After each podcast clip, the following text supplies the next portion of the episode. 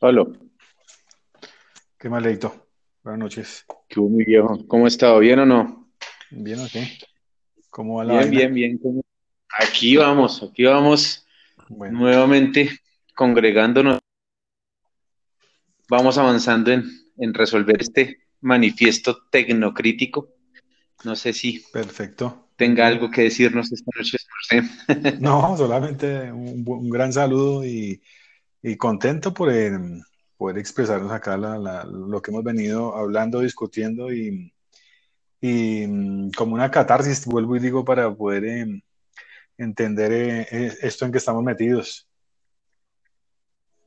Sí, correcto. Ahí vamos aprendiendo, ¿no? Ahí vamos aprendiendo, ahí vamos aprendiendo. No termina uno nunca de aprender. Bueno, Leo, que afortunadamente. Entonces, usted que es el, el- el guía, el Pues hombre, Master Mix de este, te- de, hoy de este espacio, ¿qué, qué nos convoca, qué nos atañe? ¿Cuál es el, el punto eh, clave a, hablar hoy? Bueno, pues hoy estamos con la idea de seguir con la, avanzando con el desarrollo del manifiesto, como lo decíamos al inicio. La idea es hablar del contexto local, es decir, de Perfecto. cómo, De, eh, Colombia. eh, cómo, eh, en Colombia, exacto, eh, hemos tomado este tema de la pandemia y cómo se nos ha presentado a medida que han avanzado los días y mucho más ahora que, pues, digamos, nos enfrentamos ya prácticamente a, a la finalización de la cuarentena, según las órdenes del gobierno que irían hasta el 11 de mayo. ¿Qué cree usted? Eh, pues ayer veía precisamente unas, unas eh, fake news, como dicen ahora, de que, que había salido un decreto que iban a, prorrogar 15 días más, eh, pero no, estuve mirando, ¿verdad? Pero yo lo que creo, sinceramente, es que tal vez eh, eh, llegado el 11 de mayo van a, van a prorrogar otros 15 días más. Pero eso tiene, eso tiene otras implicaciones. Eh, Esto, a mí este personaje de pacotilla de presidente, me parece que él dice esas cosas. Sí, porque hay que hablar las cosas acá, Clara, Leo. Sí, Acá vamos a claro. hablar con nombres Sí, propios. de Aquí eso se trata. vamos a hablar con, Sí, eh, me parece que lo haces ma- eh, eh, sobre todo como por darle moral y, y expectativa a la gente de que se va a reactivar, se va a reactivar, entonces la gente no, no, no, no va a, a seguir protestando o reclamando como venía, la- venía el tema de estos días recientes. Y, y- y, bueno, y Co- Colombia hace lo que, lo que ve de otros países, ¿no? Lo que copia de Estados Unidos y Europa. Aquí lo que dice un, un- un epidemiólogo que no sé dónde lo sacaron, eh, y, y- y se inventan las leyes en, en el camino, pero, pero esto, eh, eh, eso de estar supeditado a la, a la parte científica, lo que digan los, real- realmente los científicos, eh, cuándo se puede levantar el tema. Sí, totalmente de acuerdo. Yo, yo también, digamos que en, en- respecto a eso, quisiera también como a- a- de pronto decir algo más y es que el gobierno Duque específicamente ha improvisado. Obviamente, yo creo que ningún gobierno estaba preparado, ya lo habíamos dicho en el programa anterior. Es muy difícil que un gobierno esté preparado realmente para una cuestión de estas, pero pues digamos, si, un- Claro. si unos, si esos países occidentales o esos grandes países del primer mundo no estaban preparados, no la tenían clara, no me quiero imaginar por lo menos nosotros eh, que somos del tercer mundo, ¿no? Entonces, digamos que esa, a nosotros nos pues, toma por sorpresa esto y esta improvisación del gobierno Duque eh, respecto, digamos, a cómo se han ido presentando las cosas, pues nos da, digamos, una mala espina. De hecho, eh, quería decir algo, Guillermo, respecto pues a las cifras. Usted sabe que yo, a mí me gustan mucho los números. Entonces, eh, perfecto, el bien, día, claro. eh, nosotros al día domingo de la semana pasada, que, eh, digamos que el, la- el primer plazo de cuarentena se acababa el 26, ¿verdad? El 26 de abril, y teníamos aproximadamente unos 5.200, 5.300 casos de contagio y unas 200, 200, algo más de 210 muertes. Y a la fecha, o sea, en esta semana, las, la, las cifras están por los 7.688 casos de contagio y 340 muertes. Eso significa que el incremento, la famosa curva de aplanamiento que, te, que de la que tanto hablaban en Caracol y RCN y en todos estos noticieros de, de medio pelo, por decirlo así, nos están diciendo mentiras, Sí, porque pues acuérdese que también claro, no claro, se han aplicado todas las pruebas, y eso es bien complicado, eh, da, da miedo, ¿no? Y son, son- y son dos o tres cositas. Eh, primero, eh, nos engañan. O, eh, nos engañan, nos ocultan información y mediocrizan. Eh, eh, hay, una, hay un tema de mediocre ahí de, de, de, del tema que no lo han sabido manejar. Son tres cosas ahí que em, eh, la mediocridad viene con la improvisación. Las, las pruebas, no se hacen pruebas, entonces no se saben cuántos están enfermos. Y lo que decía el ministro, este, que debe ser mecánico de taller, que, lo que sabemos hoy es la información de hace 15 días, vamos retrasados 15 días. Entonces, eh, Exactamente. imagínese usted. Entonces, digamos que, eh, entonces, eh, piensa uno, Guillermo, y pues de, pronto llega uno a, a, como a, cuestionarse sobre esas famosas encuestas de favorabilidad. que, pues no, sabe uno de dónde saldrá, por ejemplo, en este momento que la favorabilidad. Pues estas encuestas ya, ya Sí, eh, llama, eh, son encuestas, de, llaman a 100 personas, que yo no, no, sabemos a quién llaman, y, y, y, sobre ese porcentaje de 100 personas eh, hacen el cálculo de todo un país de, no sé cuántos somos, 50 millones de habitantes.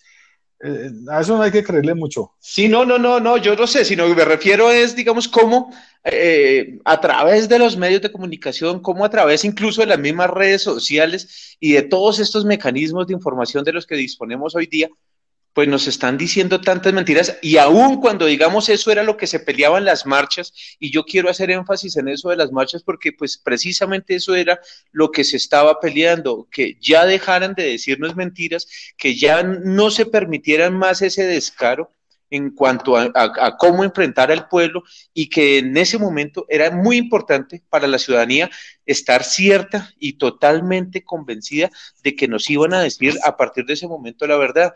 Pero creo que siguen en sus, en sus, en sus confabulaciones, aún en su improvisación, a su modo, digamos, muy arcaico de hacer las cosas, porque pues yo no creo que Colombia tenga, o los, o los, estos políticos colombianos tengan la osadía o la inteligencia de comportarse, por ejemplo, como un Francia o un Italia en cuanto a la forma de manipulación, pero sí nos están convirtiendo en sus, en sus idiotas útiles. es, es parte de la malignidad que tenemos los colombianos, lastimosamente, porque yo valoro mucho más la honestidad en el sentido de que el gobierno debería decir sacar la cara del payaso de Duque y Uribe y decir, mire, nosotros no, sabemos de esto, no somos capaces, nosotros somos abogados, nosotros no, sabemos manejar el país, no sabemos de, virus. La verdad, no sabemos. ¿Qué vamos a hacer? Vamos a tratar aquí a un personaje que sepa y lo que él nos diga, pues lo vamos a tratar de, hacer y mirar los ejemplos de los otros países. Pero acá eh, ellos eh, eh, quieren hacer su agenda política acomodándola a todas las circunstancias que han pasado. Entonces, al tratar de hacer eso, les toca encubrir, improvisar, mentir, ocultar. Entonces, eh, ese es el tema de la malignidad de, este gobierno. Sí, una, una, una, catástrofe, Guillermo, estos líderes que tenemos nosotros o que nos han tocado. Y pues, y, y, pues mira uno, por ejemplo, hacia la izquierda o hacia el mismo centro, y pues tampoco es que, tampoco es que haya mucho de qué pegarse, ¿no? Estos pseudo intelectuales eh, mamertos de derecha y de izquierda no, no, no son tales, Leo. Eh, decía. aquí no hay. Decía Antonio Caballero Calderón, esta, eh, ¿cómo es? estos pequeños burgueses radicalizados. Sí. Personajes que juegan a ser, a, ser académicos y, no alcanzan a, a, llegar a los tobillos a un verdadero intelectual. Pero bueno, sí, el tema va ahí en que, mm, no sé. Eh, Creo yo que sí, eh, no, digamos. No sé. Sí, dígame. Siga, siga, no, no, tranquilo. no sabe que, Siga, siga, siga. Ah, no. El chorro. Se me va la idea. No, qué, qué pena. Bueno, pues digamos que eh, tomando en cuenta eso, pues me preguntaba yo era eso, digamos, ¿a qué nos vamos a enfrentar realmente el 11 de mayo? Los ciudadanos y ciudadanas de este país. Eh, me, tiene, realmente me tiene bastante preocupado y no en el sentido del miedo o el pánico, sino que realmente no hay un plan, Guillermo, para, para, la, para la ciudadanía. Para, para nada, para nada. Mire que yo creía que esta Claudia López la tenía clara o que, no, bueno, yo no, no, le he creído a la vieja desde un comienzo, no le creo pero ella que decía cosas con seriedad que yo decía, de pronto está en algo, está asesorada pero definitivamente no, mal asesorada. Em, un poquito déspota en el sentido de que las decisiones las quiere tomar ella a su, a su, forma de ser, por, por ese pantallazo de que pelea con Duque, que no pelea, que ella es la berraca, que le da los pantalones. Pero yo veo que aquí no vamos para ningún lado, en el sentido de que no hay políticas claras ni ideas claras. Estamos esperando a ver qué dicen los Estados Unidos, a ver qué pasa en Europa, a ver qué dicen los chinos, pero lo que más, lo que, lo que me parece mm, terrible es que es sencillo, es mirar a China, preguntarle a China, eh, eh, China, ¿ustedes cómo hicieron? Hacer lo mismo. Lógicamente, yo sé, sabemos que la economía que no va a resistir un mes más de, de, cuarentena, pero ese gobierno ahí tiene que hacer algo, Leo. Esperen un segundo que se, se, va la, se va la, se va un segundito el sonido, Guillermo. Eh, vuelva a decirme si eso, eso que usted dice diciendo, por favor, sí, lo de, llamar a China, correcto. Llamen a China, China tiene la experiencia diga, eh, copiemos lo de China o, o llamen de embajador, embajador, denos unas pautas, ¿qué hacer? Claro, yo, eh, eh, las pautas que ellos tomaron pues son, son otras porque era pues, un país con, con, recursos para poder hacer lo que hicieron esas cuarentenas tan estrictas. pero ahí es donde el gobierno tiene que meterse la mano al bolsillo o pedir ayuda internacional o, ver cómo puede, porque se puede, Leo, se puede, los impuestos, los impuestos son para eso, para atender estas crisis, catástrofes, y no ir a rescatar bancos, o, a Bianca, que es de la hermana prima de, Duque. Panamá, es una, sí. Es una funcionaria allá. Eh, no, rescate al pueblo, que es el que trabaja, no rescate a, estas empresas que, el dinero se lo llevan para Panamá. Y mire que eso que usted dice, Guillermo, es tan fundamental porque eh, uno supondría o esperaría que un gobierno que ha tenido por lo menos eh, supuestamente con tantos eh, con tantos buenos balances que nos ha mostrado a través de, de, sus, de sus estadísticas, a través del DANE, a través del el Ministerio de Hacienda, de la misma DIAN y de otras entidades gubernamentales que nos hablan del crecimiento, que nos hablan del progreso, pues uno supondría que hay el brazo económico para mantener o sostener a una sociedad por lo menos durante un mes o dos, mientras que una crisis de estas sucede pero resulta que no, resulta que estamos quebrados. Eh, eh, creo que el gobierno Duque en este momento se ha dado cuenta, incluso las mismas alcaldías y los departamentos se dieron cuenta de que el dinero de los presupuestos, pues prácticamente va a estar o se va a quedar en la, en la aplicación de protocolos para esta cuarentena inicial y ya en el siguiente mes no vamos a tener un solo centavo para mantener o para, digamos, para ampliar el plazo y pues simplemente lo único que pueden hacer, la única medida es salgan, enférmense y el que se cura, se cura. O sea, como, e, es como ese, ahí vamos viendo, o el sálvese quien pueda, del que se está hablando hoy día en prensa. Perfecto. Sí, eh, bueno, empezando porque, bueno, eh, empezando porque yo a las cifras del gobierno no les creo nada, hermano. Eh, estaba precisamente acá, bueno, tengo el computador enfrente porque es bueno que seamos un poco estrictos en el rigor de, ya de los datos, como dice usted, Leo, me parece importante porque nosotros somos aquí los testigos de, de estas personas que nos escuchen y vamos a hablar aquí con datos técnicos, con nombres propios. Por ejemplo, eso, esas cifras eh, que las maneja el DANE, de, eh, el director es Juan Daniel Oviedo Arango, que si usted lo ha escuchado, que es un tonto que habla torcido como con una papa en la boca, súper regomelo, y, ha, ha, dicho unas burradas, unas brutalidades eh, terribles, o sea, el tipo eh, para él una persona que gane 200 mil pesos ya es clase media. Sí, correcto. Eh, mide, el nivel de trabajo en Colombia. Con si usted vende un dulce en la esquina, usted ya, tiene ya es autoempleador. Eh, y, lo pone en el, en el renglón de, de, de, pyme, de empleador, o de, que ya tiene trabajo. Entonces, esas cifras que maneja Colombia, que ahí ponen ese, ese, es un tonto puesto ahí para, para que le cuadren las cuentas al gobierno.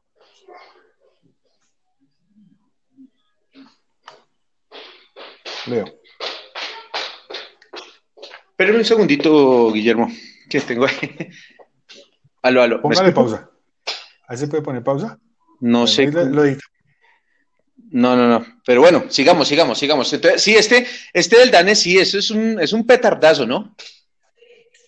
Es un petardo, sí, es un pelmazo. Yo digo que, yo digo, Guillermo, yo estoy muy, yo estoy muy, yo, o sea, vuelvo y le digo, yo, y yo quiero como hacer énfasis en esto, en el tema de cómo todas estas entidades de gobierno, todas estas, todos estos, eh, o sea, todos estos fracasos realmente de, del gabinete de este gobierno, porque es que este gobierno, pues digamos, hemos tenido gobiernos pésimos, eh, Guillermo, yo no sé si usted se acuerda del gobierno de Pastrana o el gobierno del doctor claro, o, el, o el gobierno de Gaviria, el gobierno de Samper. El, o sea, eh, yo estaba haciendo el, recuento y digamos desde Alfonso López para acá, que es lo que más o menos nos ha tocado, no, no hay uno, ¿no? O sea, no, no, creo que los... Mi, mi, papá lo decía, mi papá lo decía y, la y recojo yo esa frase, cada presidente es peor que el anterior. Sí, y entonces, entonces, eh, mira, yo hacía el recuento, pues obviamente tuvimos ahí una, una, una contienda entre los liberales y los conservadores, más o menos hasta el gobierno del doctor Uribe, de, este, de este pseudo Führer. Del excelentísimo. sí, este, Este, este, este es un Führer capataz, ¿no? O sea, digamos, eh, uno, lo, uno lo, lo, podría, lo podría fácilmente como comparar con eso, ¿no? Un Führer de, de finca. Claro, sí, él, él, es un, él es un Pablo Escobar potenciado 100 veces con, eh, con algo de estudio. Sí, con esteroides. Con asteroides, sí, eh, hormonizado. Hormonizado, sí, sí, sí, yo creo que el hombre se la, se la olió toda. Bueno, póngale cuidado Póngale que entonces después de este loco, él viene con una vaina que se llama, o sea, él venía del, del, grupo de los del grupo conservador y una vaina que se llamaba Primero Colombia, ¿cierto? Aunque yo creo que primero la Colombia de él, ¿no? sí. Espérame un segundito, Guillermo, que es que. Espérame un segundito, mano. Pedí, eso lo bueno, sigo, hermano, qué pena con usted, que es que justo esta hora le dio por molestar a la, a la hija. Pero bueno. Lo, editamos. Sí, sí, sí. Bueno, póngale cuidado. Entonces resulta que después vino, de ese loco, viene el Partido Social de Unidad Nacional, que yo no sé hasta qué punto el doctor Santos sea socialista, Guillermo. A mí eso, a mí eso es algo que me, que me ha parecido, o sea, digamos, en algún momento eh, eh, desde el uribismo y desde la, y desde la, incluso de la derecha y de la izquierda, hablaban de, de Santos como un castrochavista. Yo no creo que haya más oligarcas. nada más alejado de la realidad. Mire, yo le puedo asegurar que Santos es el, no sé si junto con Pastrana pueden ser los representantes más grandes del capitalismo de, la oligarquía colombiana. Es, es más, Santos eh, Santos está, eh, eh, sus mentores son ingleses, entonces más capitalista para dónde. Exacto, y fuera, y entonces ahí ya perdemos el hilo, digamos, entre el liberalismo y el conservatismo, que era pues de pronto lo que nos definía nosotros como cultura social y política, y terminamos con ese otro bodrio que ya es el, la, como el lumpen, el crisma de los, de los bodrios, que es el centro democrático, ¿no? Sí, qué terrible, terrible. es el, nuevo partido nazi, nazi, nazi. No, o sea, narcotraficantes por donde los vea, Guillermo, porque es que, no, digamos, uno diría, bueno, listo, sí, son nacionalistas, pero es que no es un nacionalismo, Guillermo, eso es un narco, e, es un narcoestado totalmente fundado, totalmente organizado y totalmente eh, estructurado para que esas delincuencias forjadas, como dice usted, en sus propias universidades y en sus propios eh, eh, feudos intelectuales, nos gobiernen a toda esta cantidad de personas que estamos aquí a la expectativa de que algo diferente suceda, porque es que es hora de que esto, de que algo diferente suceda. Vuelvo y digo, es el año 20 del siglo XXI y nosotros no podemos seguir pensando en el siglo XVIII o siglo XIX. Estamos, sí, eh, eh, eso es el, centro democrático para mí es lo que eh, es igual a, concierto para, para delinquir en una forma profesional, o sea, es una forma, la, la, la, es la depuración de la maldad del narcotráfico, del, personaje traqueto colombiano, es, ese, es ese centro democrático, ese partiducho de Colombia.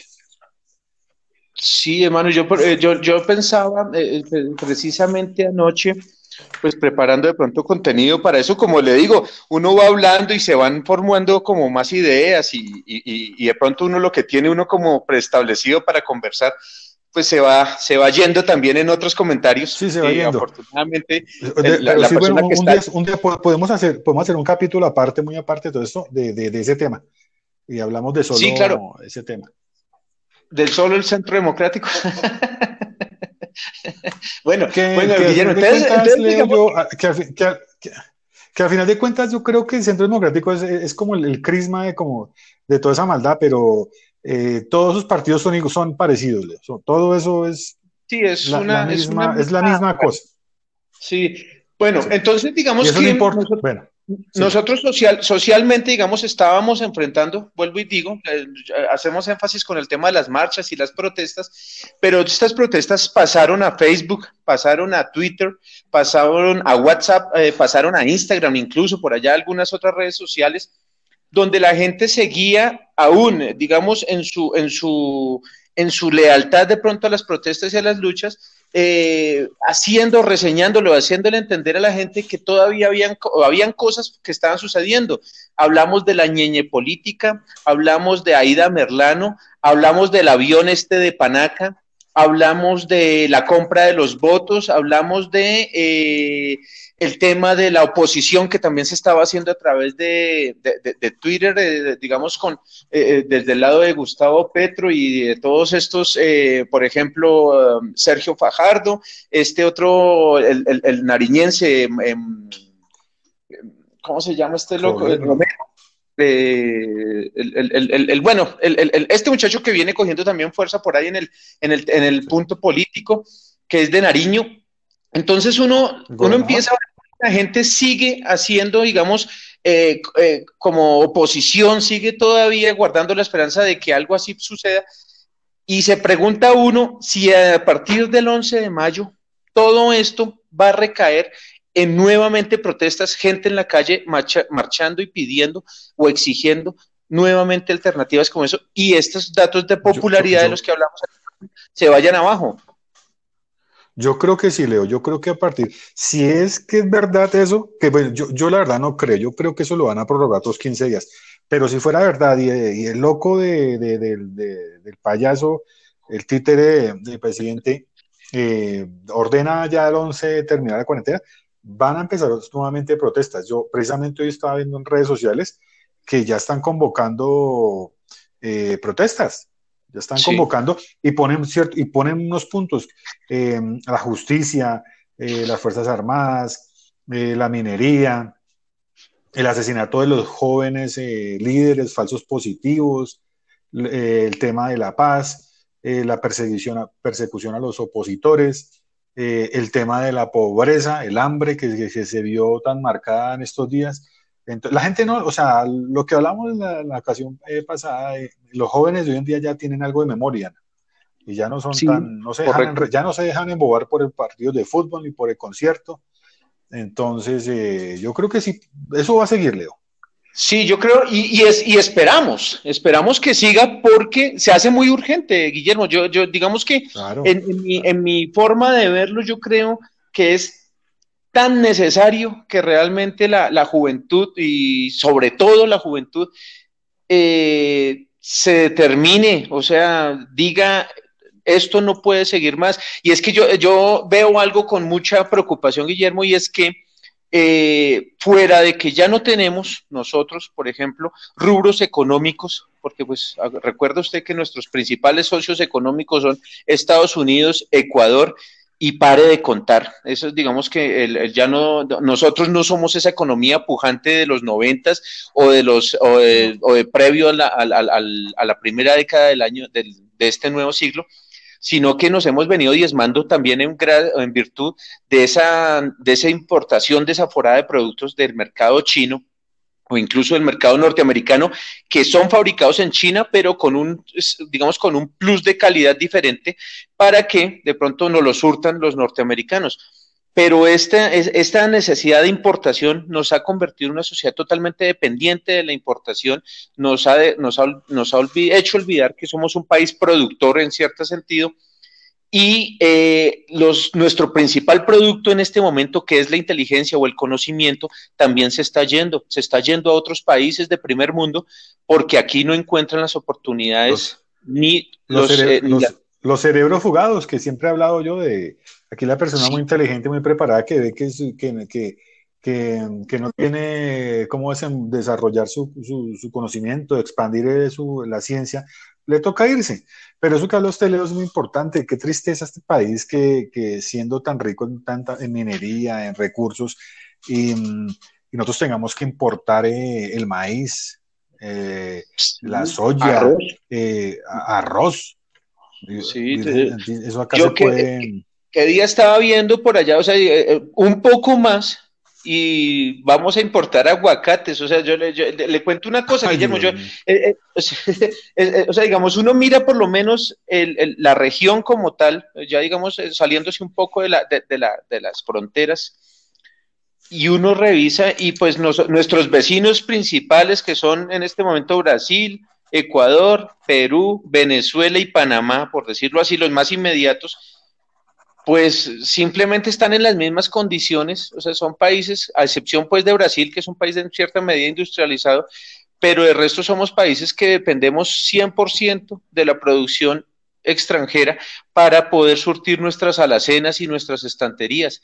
Y eso es tan preocupante, Guillermo, me parece a mí que eh, y pues aún más me preocupa con esto que va a pasar ahora a partir del 11, porque cuál es la reinvención económica o a la gran, porque es que así, eh, así decía este presidente, decía que día, ¿no? Yo los invito, los exhorto a la gran reinvención del país. Hay país, decía el hombre. Yo decía, ¿hay dónde? ¿Dónde? Y, y, y, el problema es que si no, si hemos inventado algo, ¿qué, ¿qué, vamos a reinventar? Y si llegamos a reinventar algo, vamos a inventar es mal, mal hecho. Eh, esas son estupideces que se le ocurre a tonto. El, el, libreto no lo lee bien, inclusive. Entonces, em, es eh, la improvisación total. La improvisación total. Y desde que él se montó con su idea de eh, economía naranja, que yo no he entendido qué es esa vaina. Al día de hoy no he entendido pues qué es. decían que por la, la tecnología, pero hombre, en un país en donde el 70-80% es analfabeto, no llega al Internet, no, no, hay una cobertura del 30-40% nacional de Internet, que en donde se no se patrocinan las empresas pequeñas, medianas de, de tecnología. Eh, eso es carreta. Sí, es, es, preocupante, Guillermo, porque eh, yo también qué día pensaba eso. Imagínense qué día, por lo menos, eh, usted se ha dado cuenta que últimamente las redes sociales, estos todos estos políticos los han tomado como una, una, unos medios para gobernar país o para informarnos sobre lo que están haciendo. Y entonces sale Claudia López en Twitter diciendo, hoy entregamos tantos mercados, o sale Duque diciendo, hoy Colombia está mejor que nunca, o sale Petro diciendo, eh, ahora sí vamos por eh, la, Colombia humana, y bueno, cosas de ese estilo. y uno dice, ¿será que un niño en Chocó o en tiene Twitter? sí, sí, sí, sí, sí. O, será que tiene Bitcoin? No, eh, eh, ese tema es importantísimo. usted, lo que usted denuncia de Claudia López, eh, le, sacaron que en, televisión dijo que mm, había repartido 1.7 millones de mercados y salió, el, y salió el presidente del Consejo, Fernando Galán, este Galán, a decir que eso era mentira, que solamente habían repartido 50 mil eh, mercados. Pero la vaina es que ya hay e, e, ese rifirrafe, esa discusión, ese, e, ese tema del, Internet que todo es rápido eh, y, no pasa nada. O sea, eh, como hace 50 años que el político podía robar o decir y no pasaba nada. Hoy lo mismo, hoy se dice la verdad y la mentira, se descubre y no pasa nada tampoco. No, nada, sí, una, una, un ostracismo, la cosa más impresionante, una quietud total, y uno dice, carajo, pero, o sea, no lo están diciendo y aún así, porque es que eso esa es la otra, ¿no? Sale, sí, aún, o sea, sale la nota tal y la gente sale, eh, uno mira en los comentarios, porque a veces uno tiene esa manía de, revisar comentarios también, y pues la gente a criticar o a despotricar sobre la persona que lo está diciendo como, eh, eh, bueno, no sé, trabajen vagos, ¿no? esa, esa frase tan, tan uribista, tan del centro democrático que uno dice, bueno, y eso es otra, eh, ¿hasta otra, cosa, otra, otra cosa que todos esos personajes que salen, yo, digo una cosa, por favor, si no, si no conocen del tema, si no saben, no hablen. Pero estos de Centro Democrático se ah, caracterizan es por hablar y son senadores de la República, Leo. O sea, eh, usted que es un em, personaje conocedor de los temas, eh, usted sabía que los senadores romanos son el, culmen de la, de la inteligencia, del estudio, o sea, para usted ser senador tenía que eh, eh, saber de lo que hablaba por lo menos. Esta, esta, esta gente habla unas cosas, yo escuchaba hace poco que decía que, que el virus del el, coronavirus salió de del, del vampiro de los vampiros. Ah, sí, sí, sí. Esa, esta, bueno, eso es, esa y un, y sí, cabal. una serie de, una serie de perlas que, que no tienen, no tienen eh, razón de ser. Esa, eh, vea, Guillermo, ahí hay como unas cuatro o cinco perlitas. Acuérdese usted por lo menos lo que decía la vicepresidenta sobre eh, la utilidad o la necesidad de los psicólogos o de las personas profesionales de la salud mental. Y hoy día yo creo que, y hoy día yo creo que es uno de los que más se necesitan en este momento. Se, atrevió a decir que no se, que no se necesitaban psicólogos ni sociólogos en el país, que sobraban.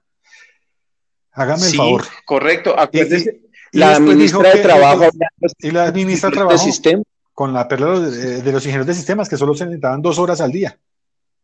Exactamente. Entonces uno dice, uno dice, hombre, eh, eh, esto, o sea, digamos, eh, esto no es lógico, esto no está bien, y desde la, desde donde se mire, Guillermo, es que incluso ni siquiera, pues, desde la misma, desde la misma, desde la misma adaptación o desde la, ser uno adepto a uno de esos partidos políticos, esperar o recibir uno un comentario de esos es como tan, tan, tan defraudante como que dice uno, carajo, yo cómo pude perder mi voto por una persona de estas. bueno, y ahora usted ya, ya, ya que, ya, que hemos hablado aquí, eh, cuando, yo, toque el nombre de alguna persona, si sé algo de eso, lo voy a ampliar en el sentido de que voy a descubrir y develar las cosas. Por ejemplo, hablamos de Marta Lucía Ramírez, la vicepresidenta. Eh, corrupta hasta el tuétano, su esposo, un arquitecto, dueños de la constructora Hitos Urbanos, corruptos. El personaje hizo negocios con PDVSA, lavando el dinero de unos personajes corruptos de Venezuela. Ahí le acabaron de descubrir que un narcotraficante colombiano le, estaba dando los dineros a la, a la constructora de ella y de él para hacer proyectos.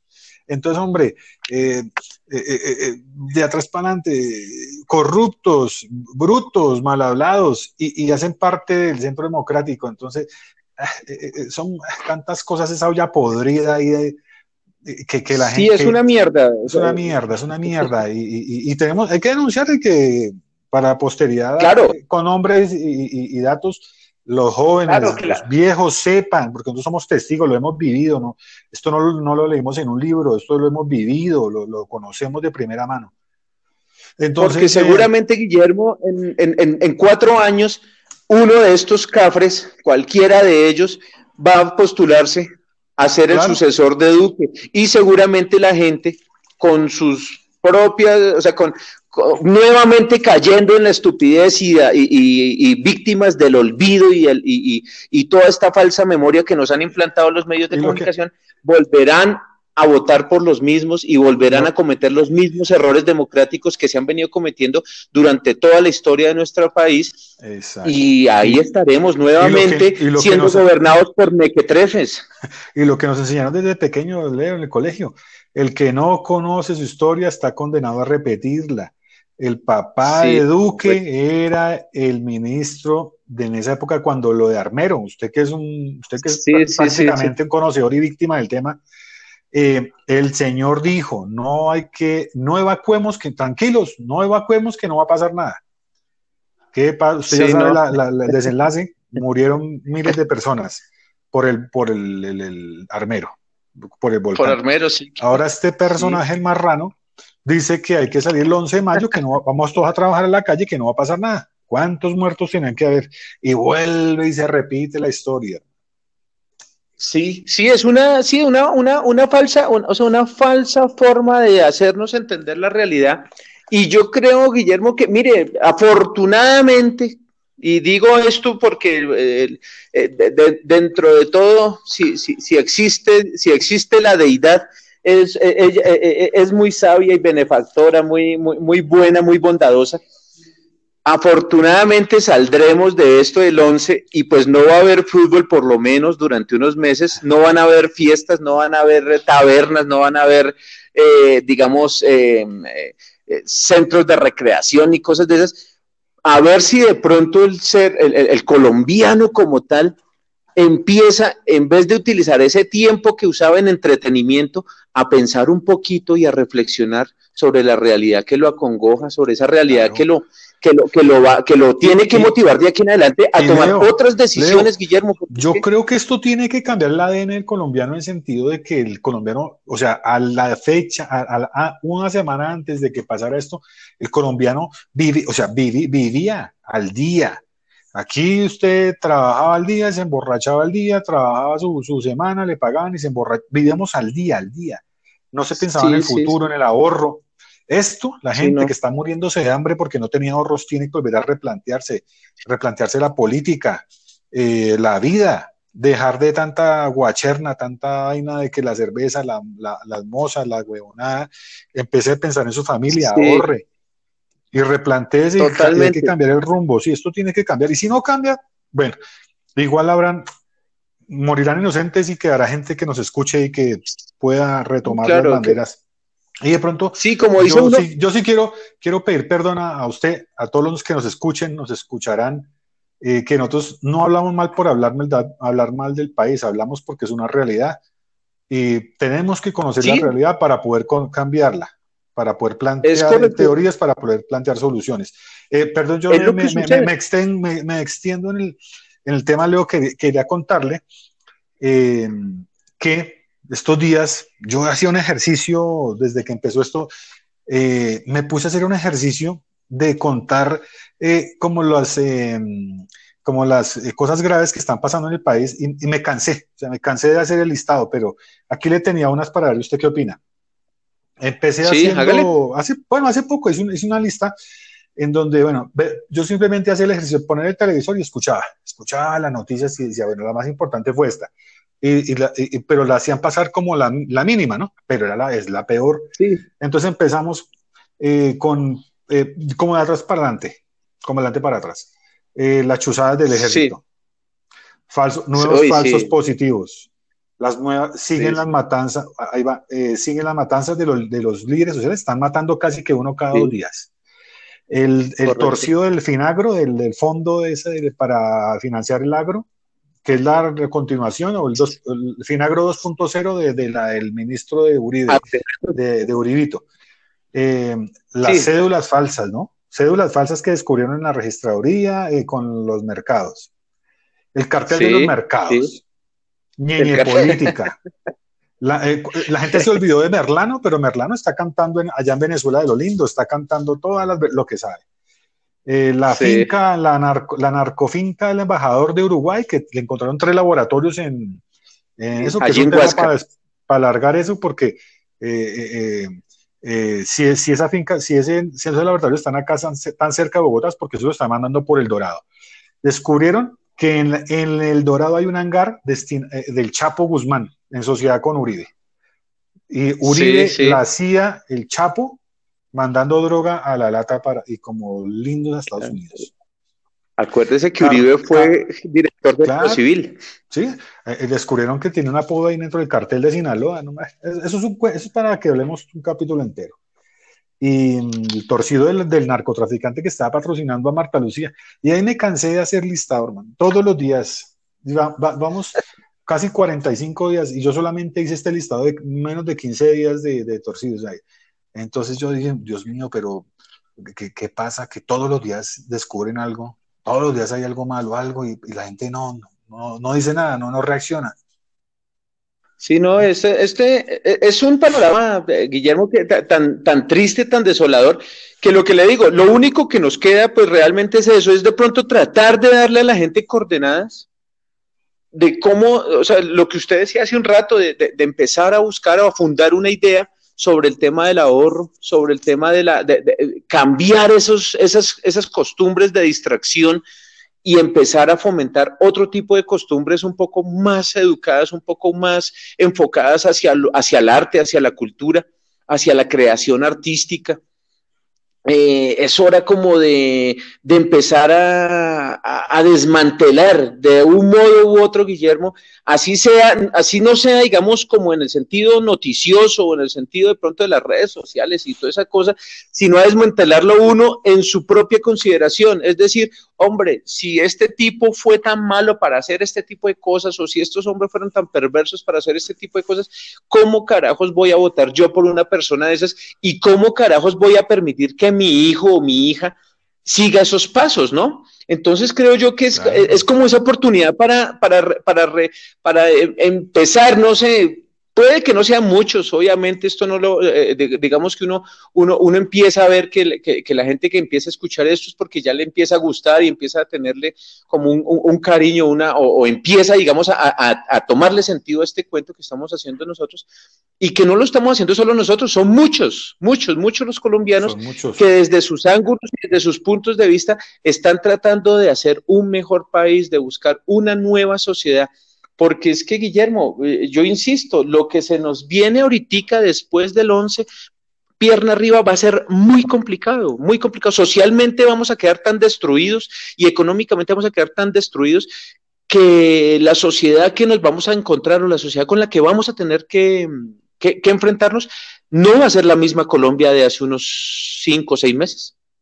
Para nada, para nada.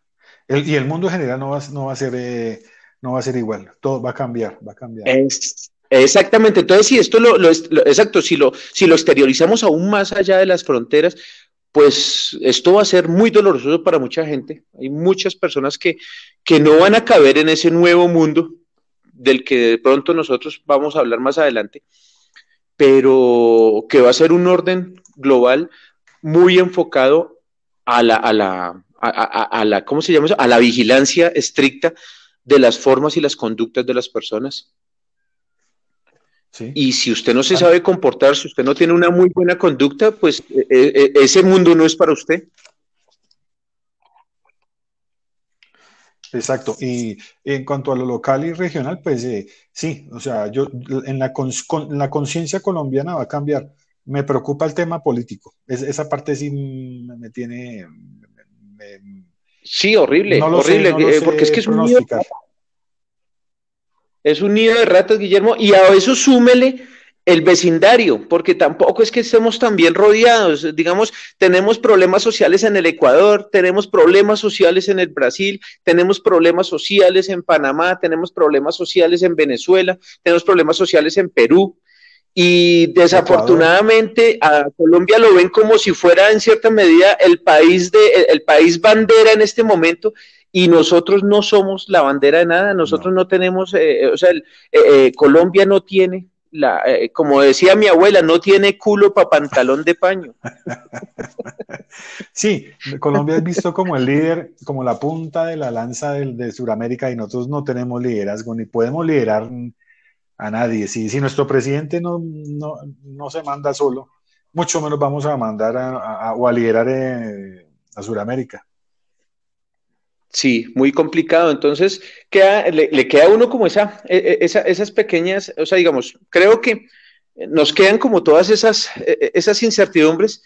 Eh, es complicado. Yo, yo, yo insisto, yo apelo a que, a que pronto la gente entienda que este momento de cuarentena, que estos momentos de aislamiento nos han servido para replantearnos como personas y para empezar a hacer unos, unos pequeños ajustes a la forma como veníamos viviendo nuestra realidad y que de aquí en adelante va a ser muy importante la responsabilidad o la corresponsabilidad con las demás personas en cuanto a temas de contagio, en cuanto a temas de eh, ayudas y, y, labor social. Es decir, la persona tiene que empezar a, fortalecer ese deber ser, ¿no? Ese imperativo categórico kantiano del deber ser. he, visto, he visto cosas bonitas que han pasado. Eh, he visto que yo nunca creí que iba a haber eh, empresarios eh, apoyando, ayudando. Entonces, el tema de Arturo Calle, empresarios grandes que, que financiaron o pagaron sin haber recibido un peso hasta uno o dos meses. Ya, ya dijeron que este mes de mayo ya no pueden, ya les toca despedir o mandar a vacaciones obligado porque no tiene, porque realmente no hay, no hay dinero en la caja, no hay créditos. Pero ellos se dieron la pena y pagaron dos meses de salario. Y escucho, he visto que hay mucho emprendimiento de, de, fundaciones, de ayuda, redes vecinales, eh, empresarios, microempresarios, gente que, que, que, ha aportado, que ha ayudado pues, con su granito de manera. Y me da, me da rabia que el gobierno el gobierno sabe que el colombiano es berraco y, se, autocontrola o, se, matan ellos mismos, o se ayudan o se matan ellos mismos. y ellos esperan es que, y es que nosotros no tenemos que esperar nada del gobierno, el gobierno no nos va a dar sino, sino problemas y, cobros. Eh, pero Colombia sobrevive es porque Colombia, porque los colombianos son berracos, o sea, aquí he visto cosas bonitas, he visto mucha ayuda, ayuda social. Sí, el colombiano tiene, tiene otra forma de ver las cosas y, y, y sí, yo también pienso eso, yo digo que que dentro de, dentro de lo, dentro de lo, dentro de los pronósticos no estaba eso, ¿no? Esa, esa forma como el colombiano sale a ayudar, como el, colombiano incluso arriesga su salud con tal de ver al otro colombiano bien. Sí. Eh, y, y, eso, digamos que en cierta medida justifica muchas cosas de las que estamos aquí hablando, pero que también tienen que darnos a nosotros una nueva forma de entender, sobre todo ese terreno político que es tan tan, tan mezquino, tan ladrón, porque es que son ladrones, Guillermo, es que esa es la palabra, son sinvergüenzas. Sinvergüenzas. Pues sería que terminar. Yo creo que ya es hora de que la gente empiece, y desde, y incluso desde las mismas oposiciones y toda esa cantidad de cosas, hombre, ya es hora de que el discurso cambie y empecemos a, a, forjar una, una lealtad hacia la patria totalmente diferente a esas lealtades nefastas, asesinas, y en cierta medida esa cultura traqueta que nos han querido como inculcar durante tantas décadas. Sí, eso que usted dice, eh, la, gente que está en la cárcel es gente que tiene vergüenza, ¿sí? Pero los políticos no, tienen, son, no tienen vergüenza, es que no tienen vergüenza, es, terrible, o sea, que no tenga vergüenza, no les dé pena robar, no les da pena lo que hacen, o sea, ellos no, no, no, se, no se ven, ellos no, no, no, no entienden que, que eh, somos un país trabajador y luchador y son tan descarados, tan sinvergüenzas, Leo, que no, no, no, no les, no tiene fondo esa, esa, ese bolso ellos, donde echan lo que sí, son insaciables, ¿no? Son insaciables, son insaciables, Leo. Esa clase política es insaciable y perversa, ladrona, mala. Sí, horrible. Sí, Guillermo, ese, es el, y, pues sí, este era el tema de hoy, eh, creo yo. no sé si de pronto quiere hacerse eh, otro segundo set. Eh, sí, pues, pues como para sumarle, sí, ¿en qué nos ¿Otras cositas? Sí, sí, subimos estas cositas. Listo. Entonces, aguantamos este hasta acá y hacemos otro. Sí, de una. Listo. Entonces, apago y vuelvo. Ya, ya.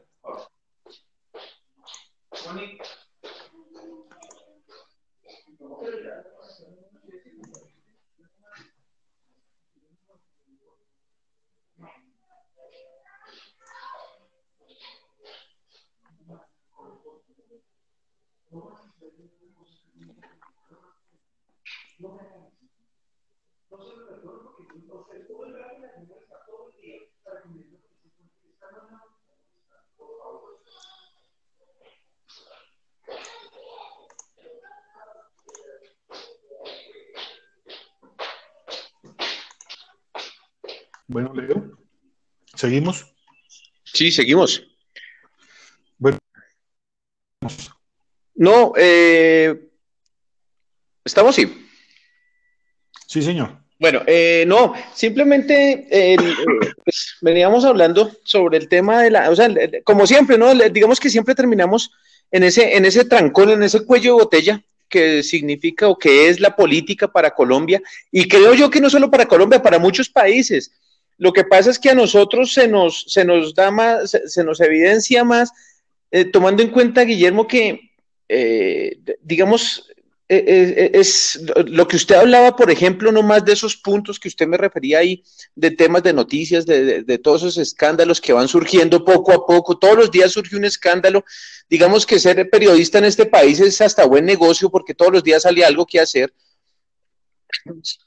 Pues, el, mejor negocio que siempre, y siempre trabajo en eso es el periodismo. siempre tienen algo que hacer que sí exacto y, pues bueno fuera que lo denunciaran bien pero también es una digamos que es una forma como de llegar dar una noticia por ahí dos tres minutos y como que con eso ya a la, al ciudadano digamos corriente lo embolatan y pues desafortunadamente nosotros no tenemos una cultura de la investigación no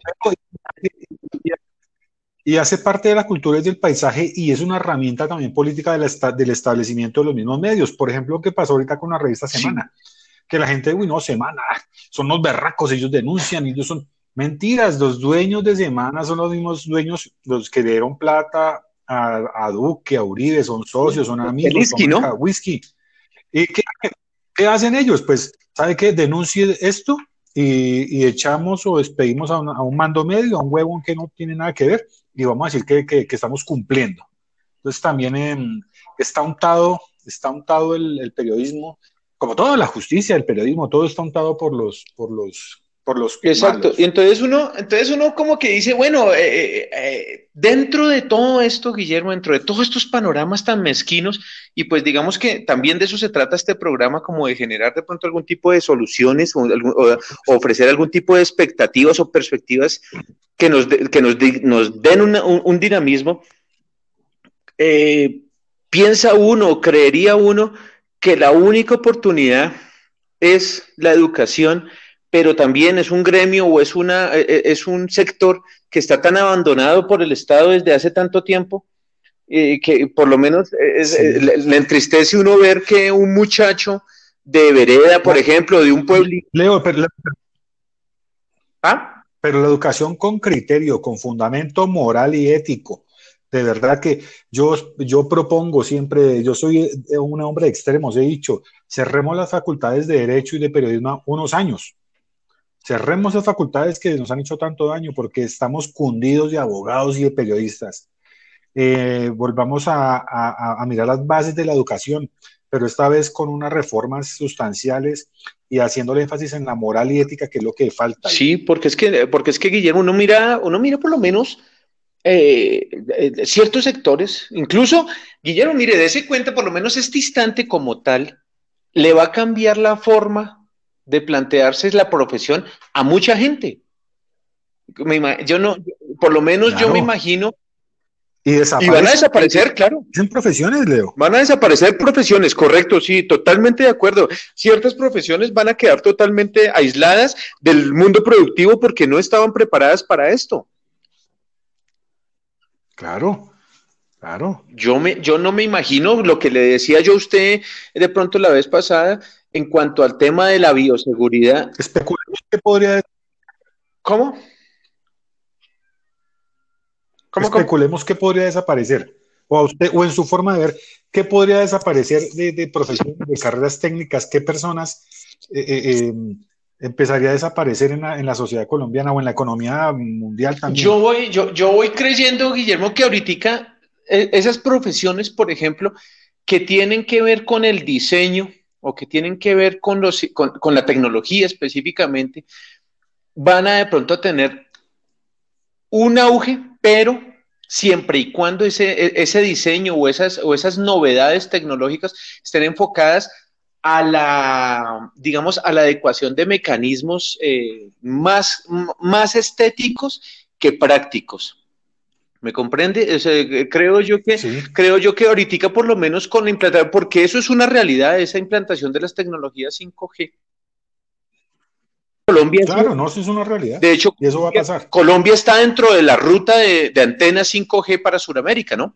Entonces, sí, eh, sí, sí, claro. Entonces, digamos que nosotros, creo yo que en ese momento el, el, el tema, por ejemplo, de la impresión en 3D, o de la o de la nanotecnología, o sea, digamos, de la aplicación nanotecnológica o la, digamos, la información eh, eh, prácticamente en tiempo real del dibujo de la, o, de la, o de la creación artística, va a dar mucho que hablar siempre y cuando esté enfocada a nivel estético. O sea, ya no va a ser una, ya no va a ser algo práctico, por ejemplo, de imprimir 100, 200, 300 cuadros de un mismo dibujo, sino de empezar a trabajar ciertos fondos estéticos más profundos y más específicos para un comprador totalmente diferente. Entonces, eso va a cambiar, eso va a generar, digamos, un cambio en la forma como el, como el diseñador va a percibir su profesión. Claro, yo, yo también pensaba lo mismo, o sea, el tema de los vendedores, esas, esas empresas que se dedican como a la publicidad impresa, todo ese tema va a desaparecer, ahora lo que el auge va a ser es digital. El, vendedor puerta a puerta o el vendedor eh, canzón, que lo llamo, no, eso, el, tema es que cada empresario, cada producto se tiene que vender solo y, y va a ser de una manera digital.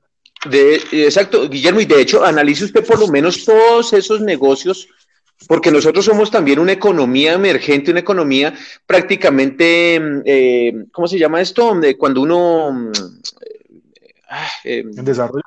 No, eh, de, barrio, de calle. Mm, somos. Sí, muy local, muy, eh, bueno, básica, primaria. Sí, exacto. Somos, somos muy. Somos. Eh, ah, eso tiene un nombre. Em, ambulante, pues, digamos así, una, una vaina hecha ahí, pues, digamos, como, ay, venga, voy a montar una sí, voy a montar una zapatería y ya, voy, listo, y la montó.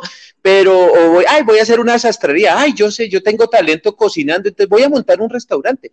Hermano, todo eso, toda esa forma de, producción se va a cambiar, porque mucha gente, digamos, en este momento Creo yo que el tema de las cuarentenas va a ser ahora, digamos, en cierta medida paulatino. O sea, eh, cada vez que vayan subiendo los picos de epidemia o de contagio, pues nos van, a, nos van a aislar a ciertos sectores productivos. Van a decir, bueno, esta semana no van los constructores, o esta semana no van los profesores, o esta semana no van los estudiantes, o esta semana los transportes no van a pasar por tales sectores, o estos barrios van a quedar aislados porque hay unos focos de crecimiento diferentes a los de tal barrio. Y yo creo que esa va a ser más o menos la dinámica que se va a presentar, por ejemplo, en ciudades como Bogotá que son ciudades grandes, pero que tienen, digamos, esa, esa distribución por localidades, y entonces creo yo que esa va a ser más o menos como la forma de trabajo de, la, de, las cuarentenas. ¿Qué sucede? Que, esa, que a esos sectores, pues cuando usted le cierren su negocio, su, su comercio, pues usted va a tener que acceder a otros comercios que estén de pronto en otras zonas y los domicilios y todo ese tema va a ser con pago en tarjeta de débito, tarjeta de crédito y el tema del efectivo va a ser algo que ya no se va a volver a ver. Ya, ya. Poquito a poco nos va ya, ya se el dinero en el bolsillo. Esta empresa Rappi, esta empresa Rappi ya no acepta eh, pagos en efectivo, solo tarjeta de débito o crédito. Exacto, entonces, entonces figúrese usted por lo menos ese tipo de cosas, ya vamos a, entonces ya empieza, ya por ahí, digamos, por algo tan formal, por, ah, informal, somos una, una, una, una, economía informal. Entonces, digamos, en, en, esa informalidad ya nos vamos a tener que ir sujetando a las medidas. De hecho, yo no creo, Guillermo, que Muisca, la, la, la plataforma de la DIAN para, para el tema del recaudo tributario, haya creado semejante monstruo como es Muisca en vano entonces yo creo que esto también va a, va a, repercutir en la forma como van a llegar de ahora en adelante las declaraciones de renta, las declaraciones de ICA, las retenciones en la fuente y toda esa cantidad de cosas. La gente va a empezar a pagar con medios electrónicos y esto se va a ver bien reflejado en el tema tributario y va a ser la forma como de pronto el gobierno va a empezar a recaudar más fondos, más ingresos y en tiempo real también. Entonces, ya digamos que, el, tema del dinero en efectivo, en mi opinión, creo que se acaba. Eh, eh, eh, digamos que nosotros, como le digo, somos una economía informal, somos un país de informales, porque del 100% de la masa del bloque productivo del país, yo creo que un 70, un 80% pertenece a ese bloque informal de panaderías, droguerías, farmacias, peluquerías, barberías, asaderos de pollos, toda esa cantidad de cosas pero esos negocios son los que le dan el sostén económico al país. Ahora, no sé si usted escuchó esta semana, esta Claudia López tiene la idea de implementar por fin la idea de una Bogotá de 24 horas. creo que estamos estábamos tardados en ese tema, pero esa... Estábamos tardes. Sí, pero ese tema de 24 horas va, va, va, va a ejercer ese dominio también de las cuarentenas. ¿Por qué? Porque, digamos, tales, ciudad, tales espacios tienen permiso para trabajar de tal hora a tal hora, tales otros, y así para también, digamos, en cierta medida. Bueno, pero sería, sería hasta una buena idea porque ya entraríamos a hablar de tres turnos. ¿Mm? Y ya con eso usted no va a tener que en una empresa meter 100 personas en un, en un lugar confinados eh, eh, en, de 8 a 5, sino que ya va a poder esos 100 personas dividirlo en tres grupos de 30. Correcto. Y, ahí sirve para el distanciamiento social. Como, como en los Estados Unidos. Es una buena idea como en los Estados Unidos, el trabajo por horas. Ahí por fin va a tener sentido esa idea del trabajo por horas. Creo yo que también ese tema de las cotizaciones en cesantías y pensiones van a cambiar El tema de la seguridad no sé cómo la piensan ahorita aplicar para el tema de la, por lo menos para el tema de riesgos laborales, de teletrabajo, eso también va a cambiar. Sí, a, mi, esposa y, le llegó un correo en el que eh, le, van, le, reducen el cobro de la, bueno, es otro tema, pero eh, es el, le, reducen como el, del, del 16 al 3% el, el descuento de cesantías y pensiones. Sí. Por todo el revuelco que hay ahorita. pero bueno, usted, ¿qué me dice usted de, la ministra que estaba diciendo? ¿La ministra de Trabajo es? ¿Ministra Ah, no, no, no. Estaba diciendo que los que... No, eso no. Pero bueno, ¿qué pasa? ¿Qué dijo ella?